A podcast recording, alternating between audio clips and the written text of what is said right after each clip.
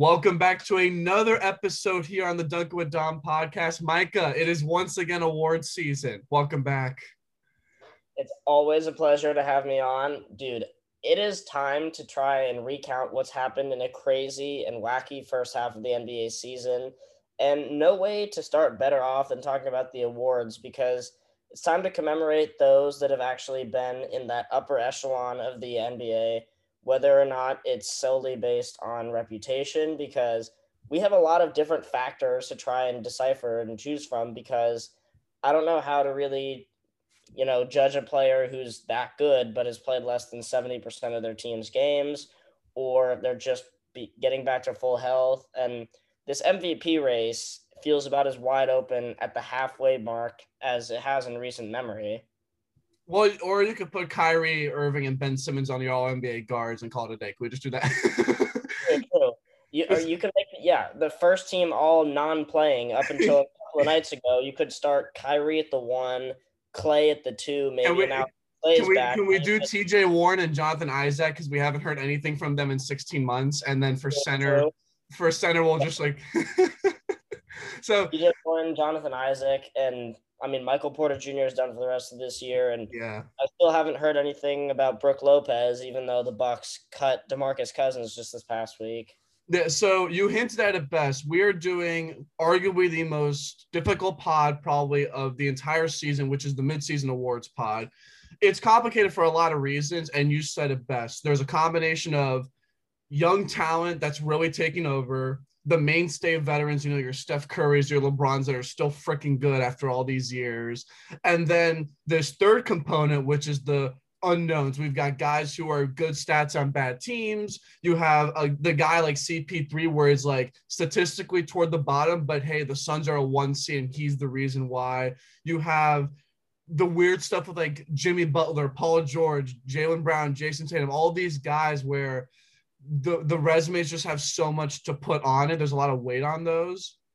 And then you said it best. This MVP race, when we did this back in, I want to say a month ago, there was a clear kind of hierarchy. And it seems like now I went from having five to seven guys in the mix from top five to almost 10 or 11 now. I think now we're seeing a normalized uh, ballot here. We'll start with this. What was the most difficult thing to decide between the MVP ballot and or the All NBA ballot for your list? So I understand that there's a gauntlet of different guards that can go onto All NBA teams. And first off, I want to say that I am not a supporter of having set positions on All NBA teams. I think that having other roles like shot creator, play finisher, off ball, bullet guard, rim protector, other things like that would help create the best five that you can put on the floor for first, second, and third team, etc. But for me, it was deciphering between who makes it at the forward spot because yeah. outside of KD and Giannis, that's been kind of a lacking position. Now, LeBron, I would assume, is on both of ours, and we'll get to that in a moment. But there's really a, a real drop off, I believe, in terms of the forward play from those three players to everybody else this season because Paul George is hurt. Kawhi is obviously hurt. Tatum has been below league average in basically everything when it comes to his shooting splits, although very recently he's starting to pick it up again. And there are a bunch of other guys that were just kind of we've come to use as the mainstays for this position we're trying to figure out what's happening with Khris Middleton as well, whether or not he's still at that NBA uh, All NBA level. And that was just the biggest bugaboo for me is trying to figure out which players I think have been the six best forwards in the game this season, and then if Draymond actually counts as a forward or more of a center, and what kind of play style would be the actual difference between those two positions. I am so glad you brought that up because what's ironic about this, we'll get to DeMar DeRozan on the All Star ballots. He's listed as a guard, but he's played more forward than guard all year. And it's funny because I, spoiler alert, slotted him as a forward because he's played the majority forward. And I also need to make room for these guards who I can't leave off. Like it was weird having, hypothetically, because I didn't have on my list, but it was weird almost putting Jayson Tatum above guys like Devin Booker and Zach LaVine and like just better guards who have been way more impactful this season. The other thing that stood out to me is how to decipher the guys that start off slow. Like Luka, for instance, has quietly actually been very good the past like couple weeks now that he's been back from this injury. What do I do with him? James Harden, like there's a case in which he can be all NBA second team or not on the all NBA list at all, like depending on how you really think about it. There's a bunch of names this year that I think are really crucial. So I'm glad we kind of got some of these difficulties aside. We can jump right into it. This is the most important part of this podcast, probably the MVP ballot. Again, back in our first pod, we did the quarter mark awards. We felt there was a pretty clear number one, a drop off for two to four, and then that wide open fifth spot. Things are a lot more interesting now, shall we say, for our ballots this time, I think. And again, we have not talked about this beforehand. So I will let you take the floor first, Micah. Who is your MVP at the halfway point of this season? Ugh. So some of me wants to say that this is more of a predictive award, even at the midway point, because I think that this player will wind up winning the award. When we did this pod at the quarter mark, I think both of us had Steph Curry either as number one or number two. We, we I had a number one. Yep and I had him number one as well. So I don't even have him in my top two anymore. Wow. I have Giannis Antetokounmpo as the MVP at the midway point of this league. So to me, he's the only player who has a legitimate argument as a top five offensive player, as well as being a top three defender in the league. So right away, you're talking about probably the most impactful two way player in the game.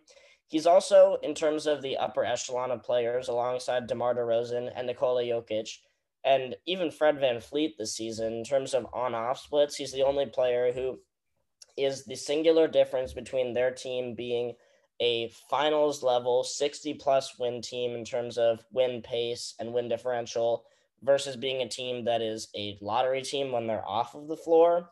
So, counting all of the stats that we normally think that he posts every night, it's 28, 11, and 6. We've come to almost take it for granted these last few years, even though it's still absurd.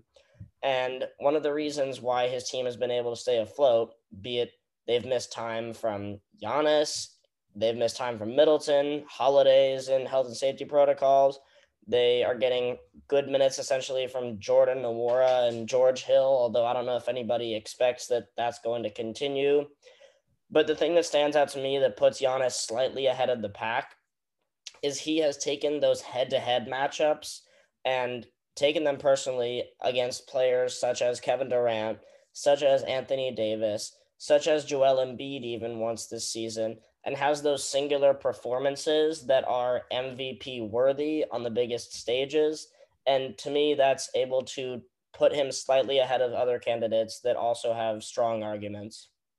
This is a fascinating case study for MVP because we've seen this before in the past where guys just get underrated. I'm thinking Jordan in 97 when he loses to Karl Malone. I'm thinking, you know, Shaq in 05, Kobe in 06, just some of these seasons where the guy either the narrative just isn't there for him or he wins so many times that we kind of neglect like Kareem when he wins like three in a like two in a row and then there's a year where he doesn't win it because Bob McAdoo wins and it's like how did Bob McAdoo win different things like that. My hardest decision was what you just said right now. I had Steph Curry as my MVP personally, but Giannis was a clear number two. And the debate I had was who was more valuable to their team. And ultimately, the reason I went with Steph Curry is that statistically, I think out of him, Giannis, and then we put Durant Jokic kind of in that conversation, he's probably the worst statistically. But the Warriors system, the, the reason for their success is just having Steph Curry on the floor. He's having his best defensive season ever in his career. Shooting wise, the fact that he's taking 13 to 14 three pointers a game is absolutely ludicrous without him, the Warriors just don't have any offensive system whatsoever, and they're relying on as much as we love the Golden State depth, you know, it was Andrew Wiggins and Jordan Poole and Otto Porter. It's like their names, but they've also like they're not at the peak of their powers anymore, shall we say, relative to a couple years ago. But then the argument I've also had is that we I remember we mentioned this on our quarter marks pod. The Bucks supporting cast is quietly not that good. It's one of those where if they miss Middleton for a couple games, Jrue Holiday for a couple games, they haven't had Brook Lopez all year they kind of don't have an identity. They're missing a couple key pieces, and they're bringing back DiVincenzo. They're bringing back some of these guys. The stats for Giannis are pretty insane 29 points, 11 rebounds, six assists, arguably a defensive player of the year candidate. I mean, easily top three. And the Bucks are still 26 and 17 despite all the injuries. So there is a case to be made there. I've got Giannis too, though. So I'm glad you brought that who did you? I'm guessing you had Kevin Durant then number two or Jokic. It's definitely. Do you have that four kind of in your MVP bout? That top four still? So there's a wrinkle that I'll get to in a moment, but actually, okay. my, second, my, second, candidate is DeMar DeRozan. Oh my God! Here we go. so this is one of the reasons why I think that my MVP ballot is mostly different than a lot of people. Is I focus a lot more on clutch time situations as well as on-off splits and their statistical significance versus the rest of their season as well as their team. I think that the narrative works often this season in DeMar DeRozan's favor. And I'm not going to say, at least knock on wood, that it will catch up to him in the playoffs the same way that Paul George's MVP March in 2018 caught up to him that year. I will say that DeMar has been the single most clutch player in the league this season. Obviously, he became the first player in the shot clock era to have back to back buzzer beaters. But aside from that, he's shooting over 64% true shooting during clutch time. He has been the best mid range shooter, even over Kevin Durant specifically this season. And the one thing that I think that he has going for him more than any other player in this race is while Steph Curry is probably going to be the best player on best team, which normally equals the MVP in most years. I think that DeMar DeRozan's case is made even stronger by his on off splits. Whereas when he's on the floor, the Chicago Bulls are the number six defense, and they're also the number two offense. Then when you take them off the floor, they are outside of the top half offensively and outside of the top 20 defensively. And this is not a guy that we've ever come to know as basically any kind of a defensive force. Only he has had to step up and take that role during the time when Alex Caruso and Lonzo Ball have both missed time this season. DeMar DeRozan is another player you can arguably say is one of the better every night kind of players in terms of perfect attendance. He, Kevin Durant, and Giannis have all played 34 games, and he is the one that has contributed the most to winning out of those three players who in my opinion, that earns him the silver medal when it comes to the MVP race at the halfway mark. So DeRozan was an interesting candidate for me. So spoiler alert, he made my top five. What's interesting though is I definitely framed this completely differently than you did. I had him as number five on my ballot. He was the last guy in. I agree with you wholeheartedly. He had to be in the ballot this year because the Bulls have exceeded expectations. They are the one seed right now the the metrics point for as much as that team is very talented, DeMar DeRozan is the reason why they've been so good this year. The clutchness, the ability to just be a good shot maker for that team, and this Bulls team. Keep in mind, we all had a lot of people had them as more of like a seven six seed than they had him as a what one seed and what top five record in all of the NBA if you had told me they would have been a top five to 10 defense, I thought you would have been on drugs, but here they are. And they're one of the best offenses in the league. The, the issue I have with DeMar being so high, and it's not even a criticism on your ballot, it's just my personal take. This is, however, a one year sample. Like we've seen it before with both Curry, Giannis, Durant, and Jokic, who are all ahead of me, all ahead of DeMar on my list. In that when it comes to the postseason, those guys have just done it Whereas DeMar, it's like, I just need to see a bit more. Now, if we're three quarters of the way in the season, the Bulls are still the one seed, I might have Jokic in like the top three. Like, I think you kind of have to make that conversation notable. But the sample size is just too small to me. Do you have any pushback to that, or is there some legitimacy to that? So I would say that the sample size is a fair argument. The one thing that I would push back and say on that is if all we're talking about is term in terms of sample size with DeMar, I don't really see how playing 34 out of 37 games could be something that's used as a knock against him. That's the same amount of games that Giannis and Kevin Durant have played. Even Jokic has missed a couple of games this season, and he was Mr. Perfect attendance last year. Another guy you could probably throw into the mix just by virtue of the fact that they're not playing also strengthens their case would be Rudy Gobert. And we'll get back, we'll probably get to this further down our ballots, but it's another one of those debates which is most impactful versus most valuable versus best, and how you really decipher between those three words that in a way mean the same thing, but often have different connotations to NBA fans that think about the game slightly differently.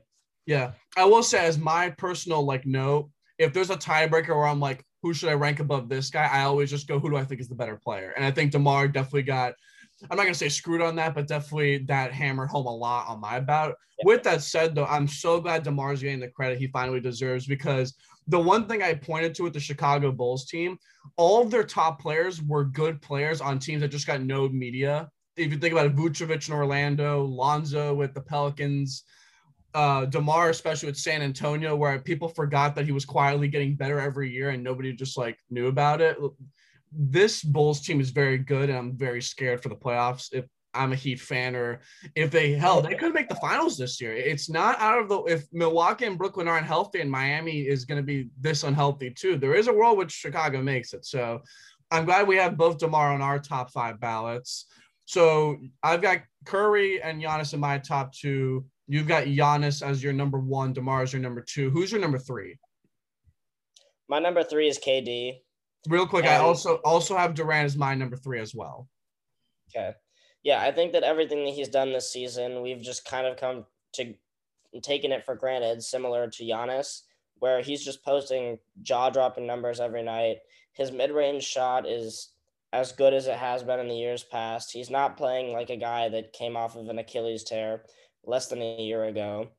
And to me, one of the things that set his case apart in terms of just a slight dip behind is Kevin Durant this season has been basically a neutral in terms of a defensive player when you look at how their defense guards pick and roll versus how they guard spot up shooters. The Brooklyn Nets this season, they allow the third most open threes and the fact that other teams are still shooting relatively low percentage on those threes, that doesn't spell well for just the laws of averages when it comes to open shooting in the NBA. Well, I will say if you're playing LaMarcus Aldridge and Blake Griffin 20 minutes a night, you are going to expect some uh, defensive lapses, shall we say?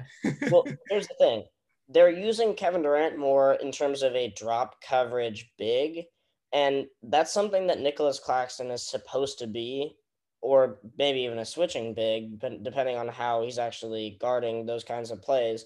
But Kevin Durant this season has taken a step backwards defensively, especially off the ball.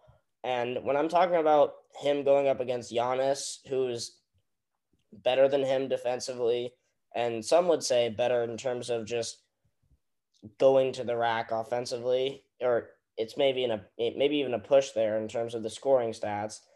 But I just don't see how his team, essentially, with being a bad defensive team, as we've seen them become in these last few games, the Nets are the only team that's really slumping to the degree where I can tell you I don't see them really becoming this juggernaut force that they're totally supposed to be.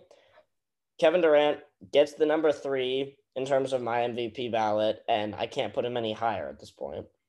So I'm on the basically the same wavelength as you. My logic was that I think three is the perfect spot for him. I think he needs to be on the ballot just for the simple fact that that Nets team is low key kind of not good. James Harden, for as much as he's gotten better, is still definitely not the same post hamstring problems that he had last year.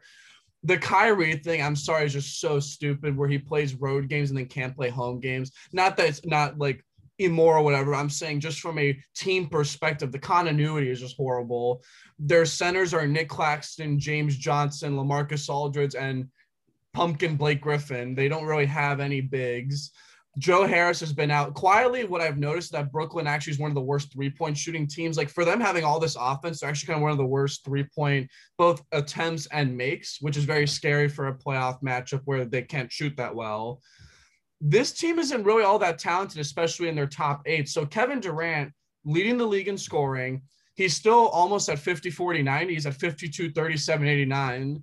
And he's putting up a 38 and six. Those are pretty important stats. And I think that secures him for sure it's the reason why I couldn't rank him lower than third person. I'm kind of going the reverse of you. I couldn't rank him lower than third just because of that alone. So I'm glad we also have Durant securely in there. And I do think, real quick, there is a concern that the Brooklyn Nets, as much as I love KD having arguably his best year ever regular season wise, it is concerning if you're a Brooklyn fan that they are putting KD through so many miles in meaningless games, and we are only in January. That is correct. We're at the halfway point. And another thing that I think has kind of gotten swept under the rug is the coldest shooter on the team these last few games has been Patty Mills. Now, I don't think that that's something that's going to continue because he's still been able to get quality looks at the basket recently. But if that's a guy that's legitimately your heat check guy in terms of coming off the bench, that's fine. But if they're now having to rely on him to play at the end of games, aside from playing against the useless Lakers defense. Yeah, I was that, just saying, like, if, if Westbrook's guarding him, Mills will stay a heat check guy.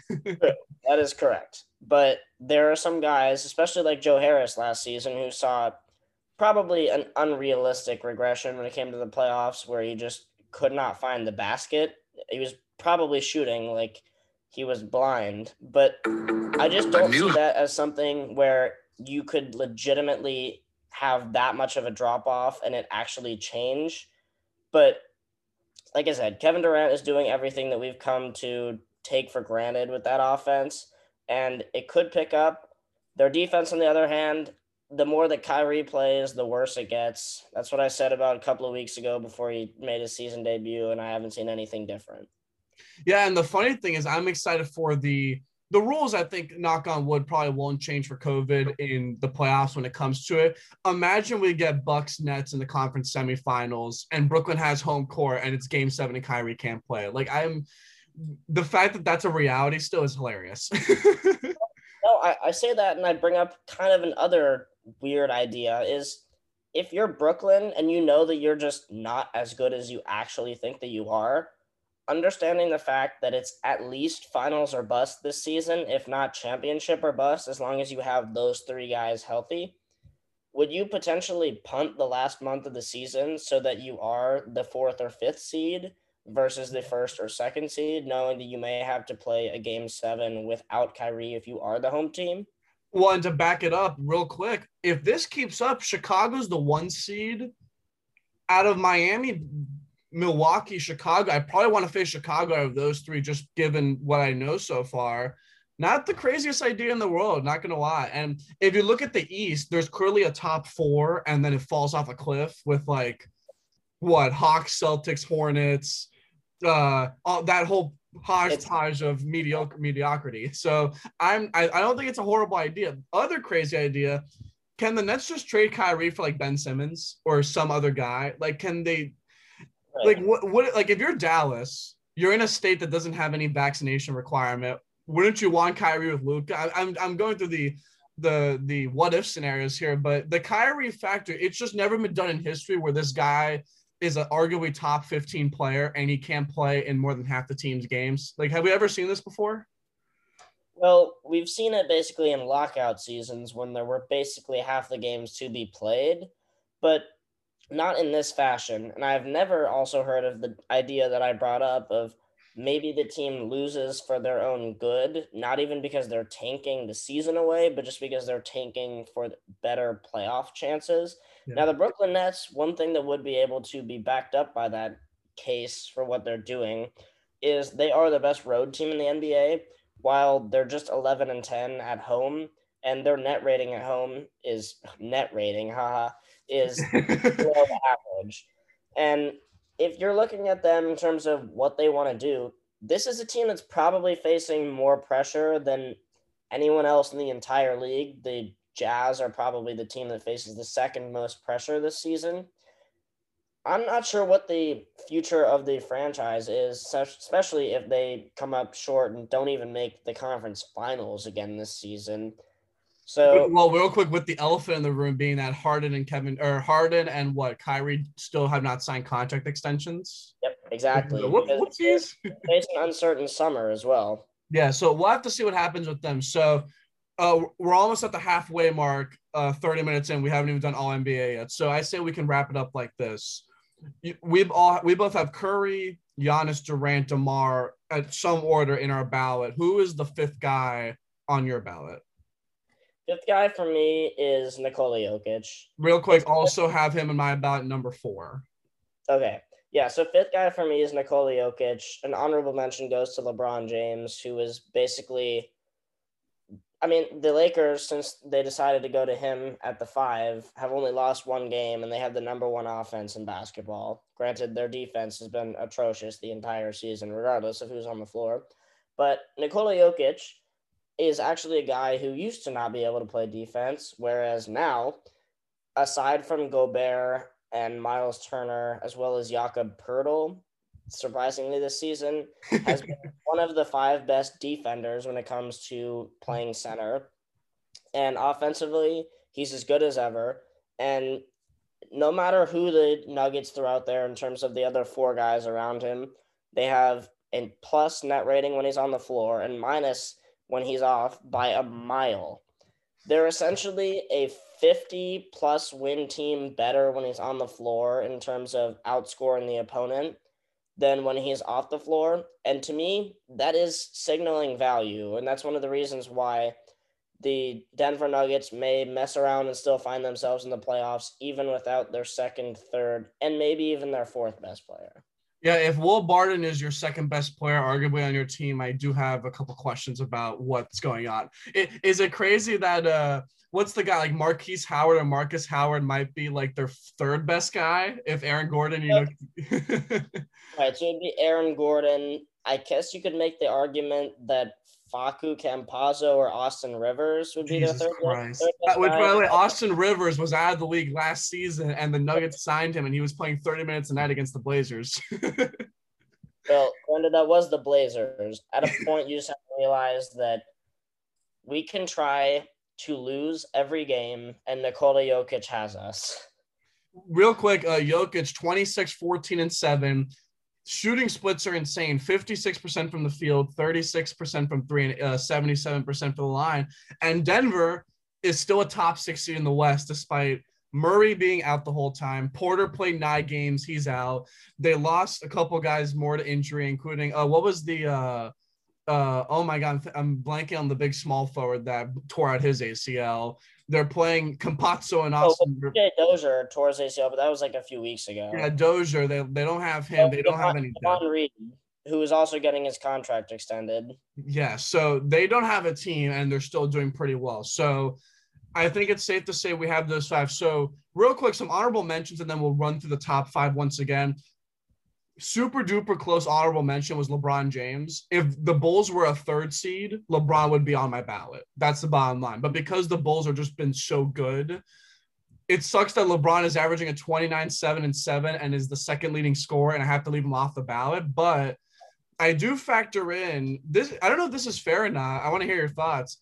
I do factor in there. LeBron wanted Russell Westbrook on the team, and they could have had Buddy Hield at a cheaper premium. And your team performance matters on the MVP bout, and you deciding to go with Westbrook over Buddy Hield and keeping one of KCP, Harrell, or Kuzma, that has to affect your league standing, right? Is that crazy?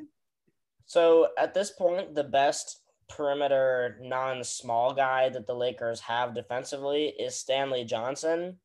Now, who knows what Anthony Davis will be when he comes back? If, if he comes back, will LeBron still play a small five and they'll put AD more on the perimeter or what happens at that moment?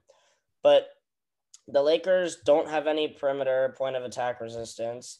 Avery Bradley can sometimes sit in a chair and play defense for five minutes, but that's the team that you watch, and there's more effortless blowbys than any team this side of the Jazz minus Gobert. And I just I still have questions about the team, but LeBron is not one of them. Offensively, he's playing as well as he has since his Miami Heat days. And that's just scary because watching 2018 LeBron that last year in Cleveland, I thought would be the last truly great LeBron season at the time. And he's just one of those guys that every year finds a way to add something new to his game. I mean, LeBron this season is shooting almost eight three point attempts a game and is within two percentage points of Stephen Curry from the three point line. He's at 37% on eight attempts again, which is freaking ridiculous. And somehow the LeBron at center lineups have not been killed defensively, and they're scoring 100 and almost 30 points a game, which is even crazier. So LeBron was a tough out for me. A couple other guys. This is in no particular order, but just for the context of our my about at least. Chris Paul. Okay. The Suns are, you know, a top top two seed in the West. He's putting up a double double every night, but still not statistically a good case. I have your guy Rudy Gobert on there just from the fact that without Gobert, in terms of most valuable player, he is one of the most valuable players in the league. And you've seen for firsthand that when you start Hassan Whiteside instead of Rudy Gobert, there is a uh, you are more the Sacramento Kings than you are the Utah Jazz. So I got him on the list. And also, real quick, he's averaging a 16 and 15. Like what the hell? He's doing really good. 15, uh, 15 on 70 plus percent shooting, which by the way has never been done.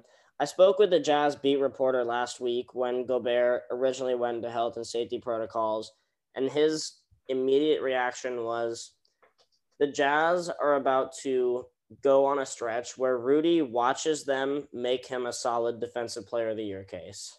Which he he's number, I mean, we'll sneak, we'll get to that, but he's definitely in the conversation for me easily. Some other guys, Ja Morant. Okay. The Grizzlies, man, are really good. And I know that they're the surprise team besides Cleveland this year, but even with all the hype, I remember that the, when Ja came back from the injury, the Grizzlies lost three in a row, and there was that stupid "the Grizzlies are better without Ja" crap that's out there. He's averaging a 25, six, and seven, dude. And the Grizzlies are the fourth seed in the West. And if you had told me that the Grizzlies would be the fourth seed in the West, you would have thought you forgot to put a one in the beginning and thought 14. They've exactly. been good this year. Um, a, and then two more guys, Joel Embiid. The Sixers actually are a top 60 in the East again. They're on a seven game win streak, and he's averaging, by the way, a 27, 11, and 4. And he's, again, without Embiid, that team quietly also does not have any good bench players, and they're really missing Ben Simmons right now. Saw this stat earlier. They're actually one of the worst rebounding teams ever in the league. I think they're like 29th or 28th. But when they had Ben Simmons, they were like number four. So they're missing out on him for sure. We'll get to Ben Simmons, by the way. It, it's a trade episode. We're going to have our Ben Simmons talk later. Last guy, probably on the bottom of this list, but Luka Doncic. Even with all the injury struggles, he's averaging a 25, 8, and 9. And Dallas is also on a six game win streak. And now they've some they've come back to normalcy. Uh, also, Dallas Mavericks, a top 12 defense. Who would have thought? Okay, so there was a stretch a couple of weeks ago when the Dallas Mavericks were the number one defense for over a two week stretch. And there were games where you could literally see guys such as, you know, Dwight Powell and Josh Green, who's a rookie, as well as the occasional Reggie Bullock and Luka Doncic stop, where you started to have for the first time in your Luka Doncic with the Mavericks career the thought of could this game and this team win games by playing defense? That was not a thought that you would have ever had before. And that's one of the reasons why they could be a more feared opponent moving forward this season. Now we'll see what they do at the dread at the deadline and whether or not Kristaps is here for the foreseeable future and what they do if if Jalen Brunson is a guy that could be moved for an even better asset similar to that playing off the ball. Well, you know what's funny is that the comp for Luka this whole season has been LeBron 2007, where the team was molded around guys who can defend and shoot threes.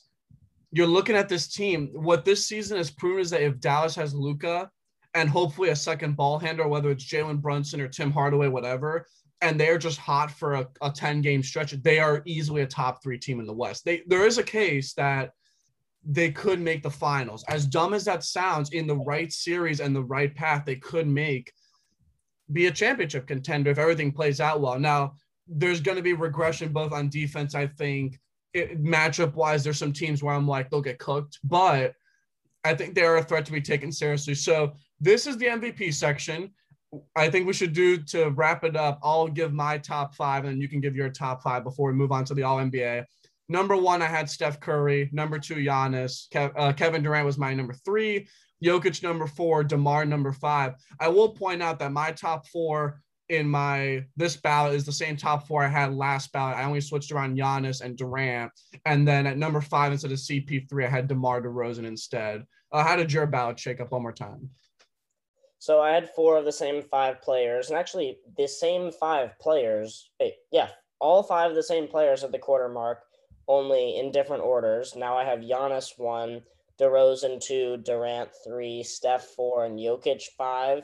Although those kinds of rankings, as long as it's those five players, I think you can mess with the order. And Ja Morant and LeBron, if not for missed time, probably would also be in the top five, and I would have had to, you know, squeeze out some guys reluctantly. So no Russell Westbrook. No Russell Westbrook. No, at this point, he's a borderline negative on the floor, which is crazy to say for a former MVP. When they when they started Stanley Johnson at like the end of fourth quarters and are benching Westbrook in like a playoff series, I cannot wait for that to happen. It's gonna be hilarious. So oh, there's a lot of talk. I mean, up until then, whether or not Russ is a guy that you can really have on the floor at any point besides the beginning of the second quarter. Yeah. So now let's take off the gloves. If we thought this was the easy part, we got to do the all NBA teams. This is going to be a shit show to keep it lightweight because there's so many ways to go about this. I think the easiest way would be same thing as last time. Let's do the centers first and then the forwards, then the guards. I know you're not much of a positions guy, but at least from that context, we can knock it out slowly but surely. For centers, I actually think there's a pretty even group of people fighting for it. In some order, you can make the case it's Jokic, it's Embiid, it's Gobert. And then I had in the mix Karl-Anthony Towns and Jarrett Allen. Jarrett Allen has been a I, I think he should be an all star. I know we're not doing all stars, but he's been really freaking good this year. And I think he deserves to be in the third team All NBA conversation.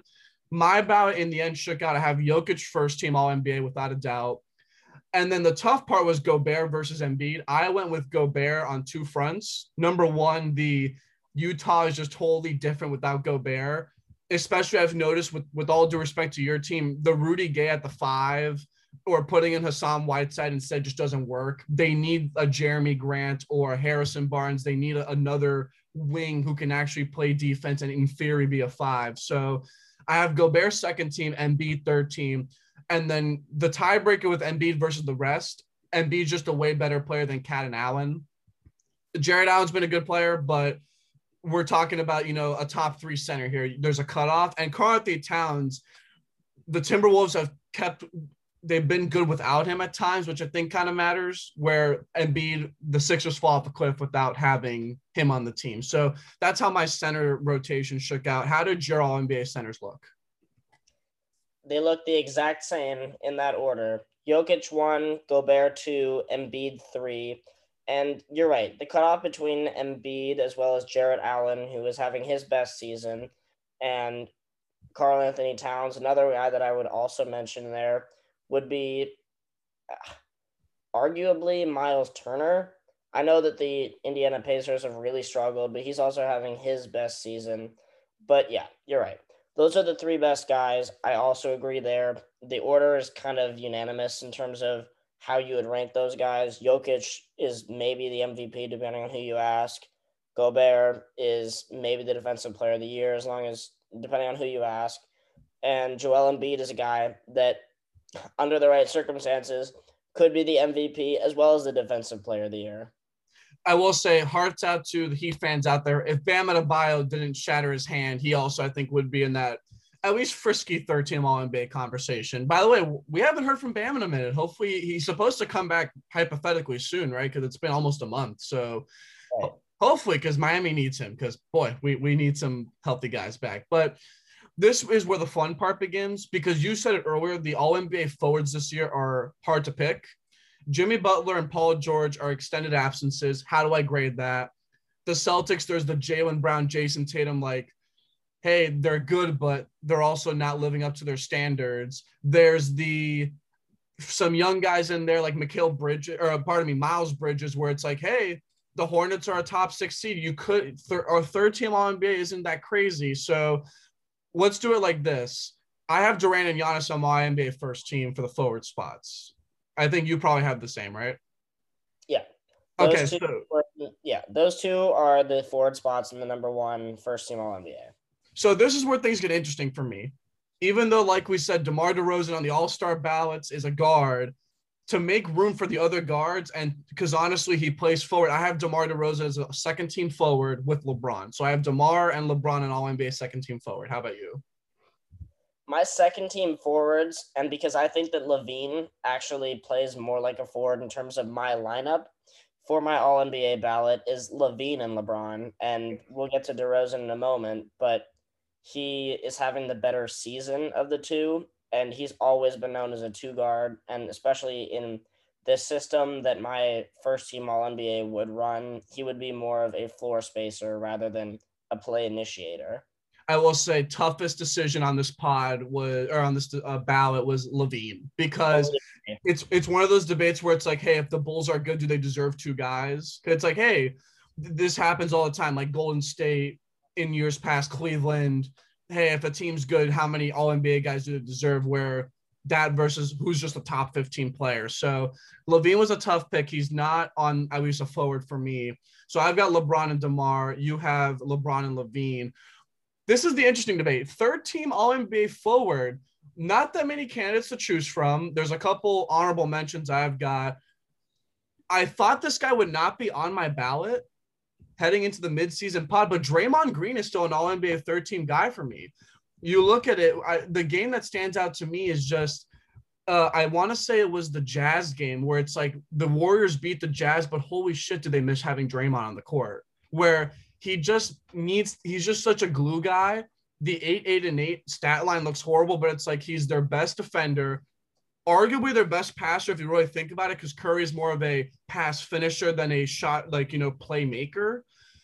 He's their their smartest IQ guy, maybe besides Iguodala, but I think IQ wise he's top two on the team, and he's the reason why Golden State has spearheaded a top two defense and a what top five ish offense. I think Draymond the stati- he there's always going to be one guy, maybe two, where stats wise they don't look the best, but impact wise you got to put him. I think Draymond deserves it this year. And then this leaves me with the most difficult decision of this ballot, All NBA 13 forward spot number two. I got to go with Jayson Tatum. This is the pick that I'm going to step like throw a can at my head later today because I would have went with Jimmy Butler. He got injured. Would have went with Paul George. He got injured. Jaylen Brown is ha- having a really, really good year, but Tatum is still the best guy in Boston. He's averaging a 20, I think six, eight, and four. It's around that range. He's a little inefficient, yes, but the upside's there. He's always been their alpha. And that Boston team, as much as people criticize it, they've just been wildly unhealthy with the COVID absences and that team. And it's a reality of if not him, who? So I'm gonna go with Jayson Tatum and uh, Jay, Draymond Green here. I'll end my ramble. How did you kind of go through the thought process of the last spots on your forwards? Ugh. Okay. So Draymond. That's one way to say it is ugh. yeah, uh, is a good way of putting it. So Draymond is one of the two players that does make it on that team in terms of forwards. Then I come to the same debate in terms of that second spot. I went in a slightly different direction though, because I'll get to the rest of the guys that I have on that lineup. I also don't see any other guy that's actually taken a huge leap forward. And I'm actually going to go with Andrew Wiggins. As oh my God. Wow. As crazy as it sounds, I don't know if I can really reward Jayson Tatum for the way that he has shot the ball poorly for the most part this season. I don't see any way that Jayson Tatum has gotten better in terms of a playmaker. I also don't see Boston in terms of a team that has had actual player movement, not to other teams, but actually on the floor. They rank dead last in terms of passes completed during clutch time. Andrew Wiggins, on the other hand, has been the best clutch performer on the Golden State Warriors this season. And Andrew Wiggins is having by far his best offensive and also his best defensive season he could make the all defensive team, second team this year alongside Draymond. And I just have a lot more respect for a guy who has been labeled a bust before, but is actually in the process of trying to undo that kind of a narrative. And I know that his usage will start to take a slight dip. And like you, I'm probably going to look at this in a week and say, what were you thinking? You should have gone with Jayson Tatum. But at this point in the season, I haven't seen enough from Jayson Tatum to the point where I would say I actually think I trust him now moving forward. Whereas Andrew Wiggins is a guy that I know I don't really need to trust going forward. So even if he were to somehow make it at the halfway point onto this All NBA ballot, by the end of the season, when his numbers have completely fallen off, I can say there's no reason for me to even make this argument. But at the at, at the time, he was playing like one of the 15 best players of the season, even though I wouldn't take him over a healthy Jimmy Butler. I wouldn't take him over a healthy Kawhi. I wouldn't take him over a healthy Paul George. I will say real quick, the absence of guys like Anthony Davis and Kawhi and some of those big name players also screws this up because it's like there's the forward depth is low key on the decline here in the NBA. We're really lacking kind of like true small forwards or you know, because a lot of guys are more like the Harrison Barnes types where they're more like stretch fours, stationary than actual shot creating small forwards. And that's why they're so scarce and valuable. I will say real quick, I thought you were going to go with the crazy triple guard death lineup like 2008 or 1920 OKC. I thought you were going to go there. And I will say, as much as I disagree with this pick entirely, we did all both have Julius Randle on all NBA teams last year. So if Julius Randle can make it, I think we can make an exception this time with Andrew Wiggins. Jeez. Okay. Unlike Randle, though, Wiggins actually is a guy that has taken leaps and bounds better on the defensive end. Randle, for once in his life, was actually playing alongside good defensive players. And while Andrew Wiggins is playing alongside Draymond, as well as son of Gary Payton, as well as JTA and a bunch of other guys that just fit their roles, Andrew Wiggins has been the guy for the most part that has taken on the challenge of guarding the other team's best player. And for a team that used to have Klay Thompson do that, and who knows if Klay will get back to that level this season defensively, that means a whole lot when you're talking about a guy that's not that's starting to play actual season basketball as a guy that plays off the ball and I think would work well alongside the other guys that I have on the third team All NBA. I would like to do a research piece on this maybe for our last awards pot of is Julius Randle the worst one-time All NBA guy in NBA history? Like, if you actually like, I have to like do the research because I don't know how many guys have only been on the All NBA team one time, whether it's first, second, or third. Yeah. There, there could be a pretty good argument for that. So I'll, I'll get back to you on that later, and hopefully we can have a little text thread on that. But the only reason I didn't have Andrew Wiggins in my conversation personally, this is maybe unfair to Wiggins, but my logic was if I put Wiggins on a random team, is his impact as good on that team as in Golden State? Whereas if I put Jaylen Brown or Jayson Tatum on a random team, I think they'll be a little bit better. Now, I could be wrong because I do agree Wiggins this year has quietly been, as much as I joke about the all star thing with like it's a joke, Andrew Wiggins does deserve some legitimate all star consideration. If you actually really look at it, it's not like far fetched to say that. And I think your all NBA case, you said it right. The impact on both ends of the floor Golden State's been good for a lot of reasons. Andrew Wiggins has been one of them. So I, am glad you actually brought his name up in the conversation. Well, the one thing that I will push back on that before we move on here is yeah, if Andrew Wiggins were taking more than 21 shots per game, would he be able to not keep up the same efficiency that he's shooting at, where he was the number one three point shooter in the entire league during the month of December? His numbers would probably take a slight dip but I don't think that he would be averaging 25 points per game on 21 shots, which is basically what Jordan Clarkson would shoot if he were coming off and as a starter. So this is the hardest part of the All NBA ballot, the guards. Yep. I kid you not, on my ballot, I have the six guards on their spot and then another 14 names that at least I thought of because they deserve it. So I think we both have Steph Curry probably on an All NBA first team position because he's in our MVP conversation, right? Yep.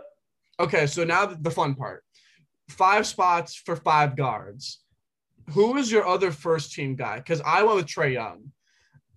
My so, rule. Oh, go ahead. Go ahead. Yeah. So okay, by rule, I have DeMar DeRozan playing here as the number two guard. On... He was he was originally in the spot for me real quick. So yeah, that was the problem. Yeah. so did you take him away because of his, I guess, position designation?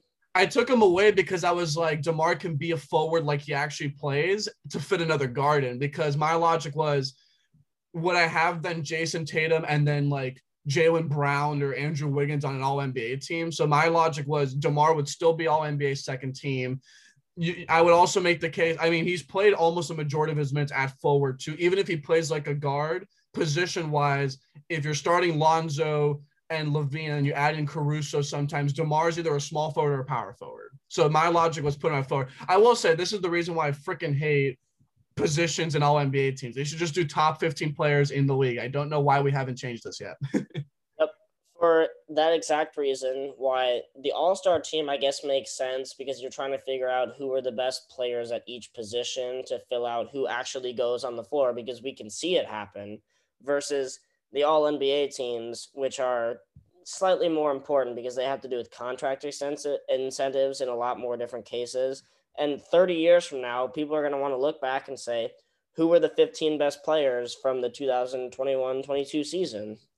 Well, you know what's funny is that historically, you you know Nate Thurmond, like the kick-ass Warrior center from the '60s. Yeah, yeah, he was Kareem's kryptonite. Yeah, where and one here's the funny thing: he made like no all he made like a couple no he made zero All NBA teams because he peaked during Russell and Wilt, then Wilt and Kareem, and then Kareem and Collins. So he never got an All NBA team, but he was easily a top five player in the league, and he just got screwed by. There was no All NBA third team, and every major big center besides Shaq and Hakeem, he played during his time. So again, this is why this goes back ages of like the All NBA thing needing to be revised. So you went with DeMar DeRozan. We already hashed him out. I went with Trae Young. I always have this rule personally on my ballot for All NBA. I'm allowed to have one guy who has a good stats, but is not necessarily on the best team. We did this with Blake Griffin. I would argue Julius Randle technically was that because the Knicks have fallen off a cliff this year. Trae Young, I can't blame for the Hawks' struggles. They're suffering from a case of they have too many guys who are kind of one way players, especially on offense. They have a, a, situation of too many guys who need the ball to shoot, like Cam Reddish, Gallinari, Bogdan. They need to kind of do like a two or three for one to kind of clean house.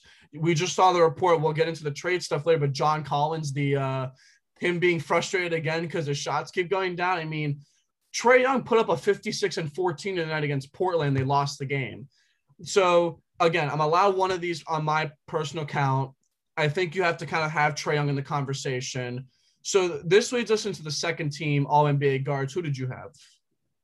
So for a guy that's only playing offense this season, I think you could probably make the case that Trae has been the singular best guard in the entire NBA this season for that specific reason. I don't know that I can put a guy who is good stats, bad team though on my first team All NBA. So That's problem, I yeah. Have, I do have Trae on the second team alongside Ja Morant. And Ja Morant is one of those guys where, like I said, alongside LeBron, if not for missed time, would probably be in my top five MVP conversation guys, as crazy as that sounds. Ja Morant may be a guy that could, at the end of this season, make first team All NBA be an MVP finalist, and win Most Improved Player all in the same year. And with you having that kind of an argument, as well as being probably the most indefensible on ball guard this season, I mean, Harden has taken a step back. Luka, who knows if he's fully healthy and or in shape. Maybe it's Ja Morant, who's been a guy that I am yet to see a guy that can actually move his feet and stay in front of him if Matisse Thybulle is the only player that can move their feet and stay in front of him, yet he's still a guy that Morant shoots better than 50% at the rim, shoots better than 50% from the mid range, and is now shooting a career best and almost as well from three as, you know, Steph Curry, the greatest shooter ever. That's good enough for me to make second team All NBA, and the Grizzlies have been fantastic the whole year. And the warning signs, you know this best Utah versus Memphis where Josh scoring 40 points, and this is even with the horrible three pointer. And look at this, he's shooting like above league average from three on good volume, and he's been better than ever. He was a close candidate, so I have him on my All NBA second team guard. He almost made the first team. I think Trae Young, just from a the the Hawks suck standpoint, I, he edged that out a little bit, but same agreement there. We both have him second team. My other guy's Luka. Now this is one of those where it's like, eh, like he hasn't been the best all year, but hey, he's still averaging a near triple double. Dallas is a top team in in the Western Conference. They're at number five right now. They've been on the up and up. And I think this is a case of, you know, it's the LeBron factor where he's just been good before and he's still going to be good and he's putting up the good numbers and we know what the impact is. Is it disappointing? Yes, because he should be an MVP candidate right now. He came into the season as an MVP favorite and he's not even on our ballot. Like, think about that. So, with that said, he's on my guard spot for the second team. And then this leads us into the gauntlet that is the All NBA 13 guard, which at this point you might as well flip a quarter. Here are the names I considered, by the way, real quick in no particular order before we move on with our picks. In no order whatsoever Jaylen Brown, Zach LaVine, Darius Garland, James Harden, Jrue Holiday, who's quietly been very good, Fred VanVleet, LaMelo Ball, Devin Booker, Donovan Mitchell, Damian Lillard, Kyle Lowry, CP3. And that is probably missing a couple guys too, might add. That is at least 15 names there, and I've got two spots of. So I will let you take the floor first. Who are the last two spots on the All NBA 13 guard? So my third team All NBA guards feature two of the guys that you just mentioned, and that's Donovan Mitchell as well as Chris Paul. Oh my God, we got I got the same guy, the same guys. Oh, wow. Are you serious? okay, that means that we're probably thinking about the same reasons. Was, real quick, of course, out of all the things we get right on this pod, it's the freaking All NBA team 13 guards that I thought was the hardest pick. So make the case. so I thought the forwards were the hardest pick, as I mentioned before. But the reason that I have both of these two here is because I think that their play styles match each other the best in terms of playing on and off the ball. Mitchell has gotten better this season in terms of the, his half court point guard play, as well as his rim finishing. The reason why he has not made an All NBA team before is because he's been quietly in a below average rim finisher, especially in the regular season. He's now close to 64%, which would put him essentially on the same level as Ja Morant or Kyrie Irving or Derrick Rose from his MVP season players of that caliber who are smaller guards who have been able to rise above, especially tall guys, and finish over them at the rim. Then, alongside that, Chris Paul is doing his same exact stuff every year, only his score numbers are slightly down, which is why he would definitely lose the argument to me to Ja Morant and Trae Young for second team. But he's played more than Booker. He has played better than Jaylen Brown and has also played more than Jaylen Brown. And his clutch time numbers this season, he's probably the second clutchest player in the entire league, only to DeMar DeRozan, who made first team All NBA for me. And I just think that with team success as well as individual familiarity factor, we know that he's a guy that's about as well trusted uh, until maybe the conference finals of any player in the entire league. So as long as he's healthy, which he has been the whole year, I think that given COVID protocols, there's just a sense that he is more trustable than a lot of those other candidates that you just mentioned. Mitchell and Paul get the nods here for me. I also went out CP3. It just feels weird to not have a Suns guy on the All NBA team when the Suns have been arguably the second best team in the entire league. So I think that stands out. And you forgot to mention DeAndre Ayton's also missed like low key half the season because of that like some knee stuff early on. Then he missed some games a couple weeks ago. Devin Booker started off super duper slow and he's just picked it up. So I mean, Chris Paul at what 36 or seven years old is still averaging a double double. Like like for the season, he's almost I think he's leading the league in assists, or he's like number two, but he's up there. So uh, he's he was an easy pick for me. Donovan Mitchell's the tough one. You can make a case for Zach LaVine on the same grounds as that hey, if the Bulls are really good, should they have two guys represented in the All NBA? Uh, Jrue Holiday, low key, almost made it because I think again, just quietly, just been very good, and he's been healthy. I think durability, the best availability is available, or the best ability is availability in the NBA, and he's been available. And it, it's kind of that, and that's I will say, Kyle Lowry, the Heat fan me wanted to put him in because he's been so important with Miami still being a top four seed despite all the absences but statistically, he just doesn't beat out to Donovan Mitchell. He looks so damn good. Like we'll we'll talk about this down the road, probably when near a postseason conversation, but I, I have got a good feeling that he might do a Dwyane Wade impression this postseason. Something t- is telling me that he's got some high upside here. So he certainly has the upside. I don't know about standing up on the podium and yelling at the crowd. Hopefully that's the case. That would be so, a- some game three Dallas Mavericks calls. mean, I can see him already, you know, stirring the pot after driving and getting an and one at the rim. Hopefully that happens. Now, I think the underrated thing about that comparison is people always say he's D Wade with the three point shot. For the first time, though, this season, he's actually been a rim finisher similar to D Wade, which the free throws are up. He's shooting free throws now. Yes. He's he's shooting and making a ton of free throws, but his free throw rate is basically where it was last season, where you're still thinking to yourself, he's not a guy that's going to go out and shoot 12 a game like Harden, but you would like to see those numbers slowly kind of recatch their fire and slowly, if hopefully not, but surely, get closer to eight to 10 attempts a game. That just comes from him putting more and more pressure on the rim. And he's improved his half court offensive play when it comes to not just solely the crossover or step back three.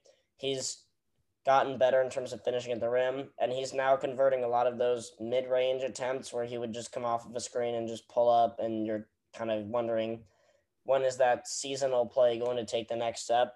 Mitchell has, and that's the difference between him going from an all star to an all NBA player. We'll start with you, and then we'll conclude with me. Run down your all NBA first team, second team, third team, just as a final recap here. First team guards, Stephen DeRozan. First team forwards, KD and Giannis. And then I think the absolute unanimous pick for first team center is Nikola Jokic. Second team, I have John Trae as the guards. Then rounding out that lineup, I have Le- LaVine as well as LeBron and Gobert. And then on third team, Mitchell and Paul, which we both had were the two guards that made our third teams. Then I have Andrew Wiggins making a shocking and completely bewildering appearance on this, alongside Draymond and Embiid in the front court.